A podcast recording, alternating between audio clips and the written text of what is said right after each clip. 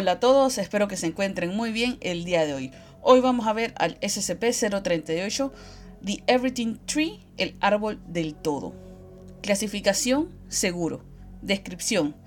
SCP-038 fue encontrado en una granja ubicada en Not authorized. Nueva York en 1900. Not authorized. En un principio parecía ser un manzano común. Sin embargo, luego de una inspección más cercana, se volvió aparente que SCP-038 hacía crecer cosas además de manzanas, y de hecho, además de frutas.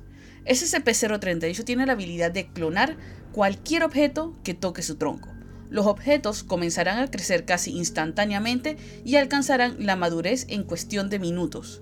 Un límite de peso de 90.9 kilogramos, que equivale a 200 libras por objeto, ha sido previamente registrado.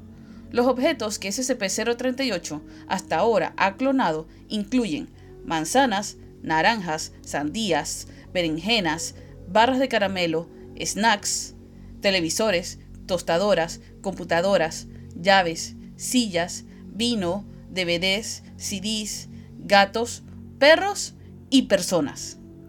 La clonación animal y humana a través de SCP-038 no es recomendable, pues los productos parecen envejecer con rapidez. La mayoría de estos clones viven, en promedio, dos semanas. Luego de examinar los cadáveres de los clones muertos, se ha podido determinar que comienzan a fermentar antes de morir. El árbol está actualmente situado en el sitio 23 y no hay planes para moverlo. Anexo 1.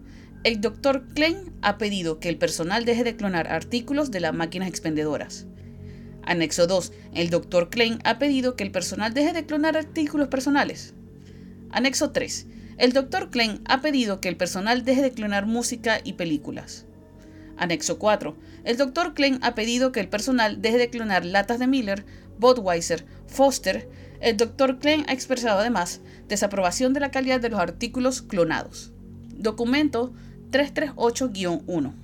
Debo recordar a todo el personal que SCP-038 no es, repito, no es un juguete. No debe ser usado para clonar llaves de autos, películas y demás cosas mundanas. Si este comportamiento continúa, me veré forzado a limitar el acceso a SCP-038. Escrito por el Dr. Klein. Documento 338-2. Se ha observado que SCP-038 es capaz de clonar a SCP-500, sin embargo, esas píldoras solo funcionan el 30% de las veces, con dicha tasa de éxito de curación disminuyendo a medida que el tiempo transcurre. En el 60% de los casos donde la infección es permanente, los síntomas de esta permanecen, aunque la infección haya sido neutralizada. Fecha 11 de agosto. Not authorized. Propósito. Confirmación de masa límite.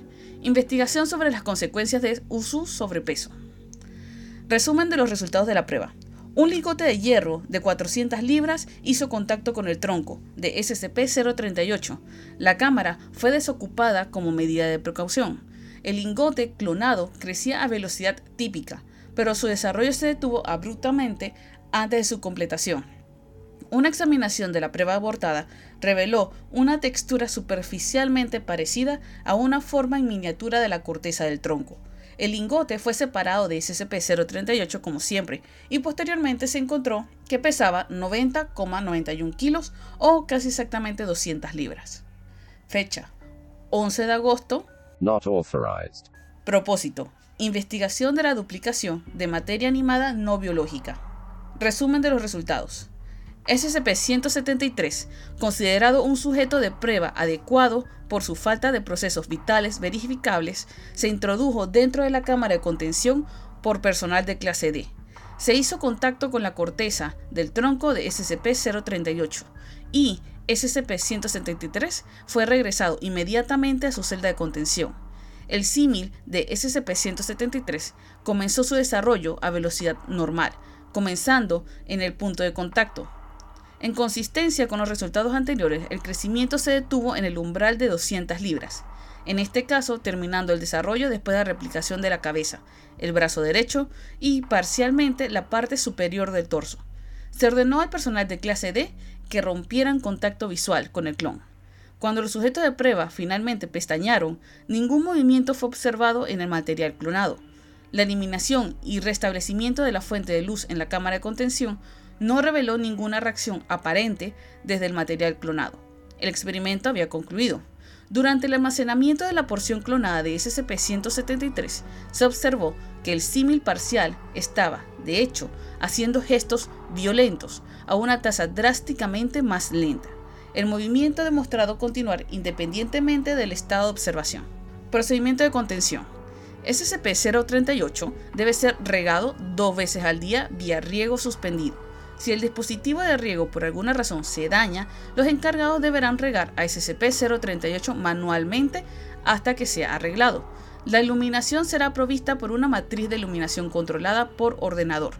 El personal que riega a SCP-038 manualmente y el personal de mantenimiento que repara el dispositivo de riego o la matriz de iluminación deberá vestir un traje contra materiales peligrosos para prevenir clonación accidental. Bueno, eso ha sido todo qué? Tengo dos comentarios. Uno, ¿cómo se les ocurre intentar clonar al SCP-173?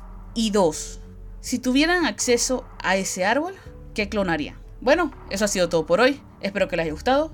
Nos vemos en el próximo. Chao.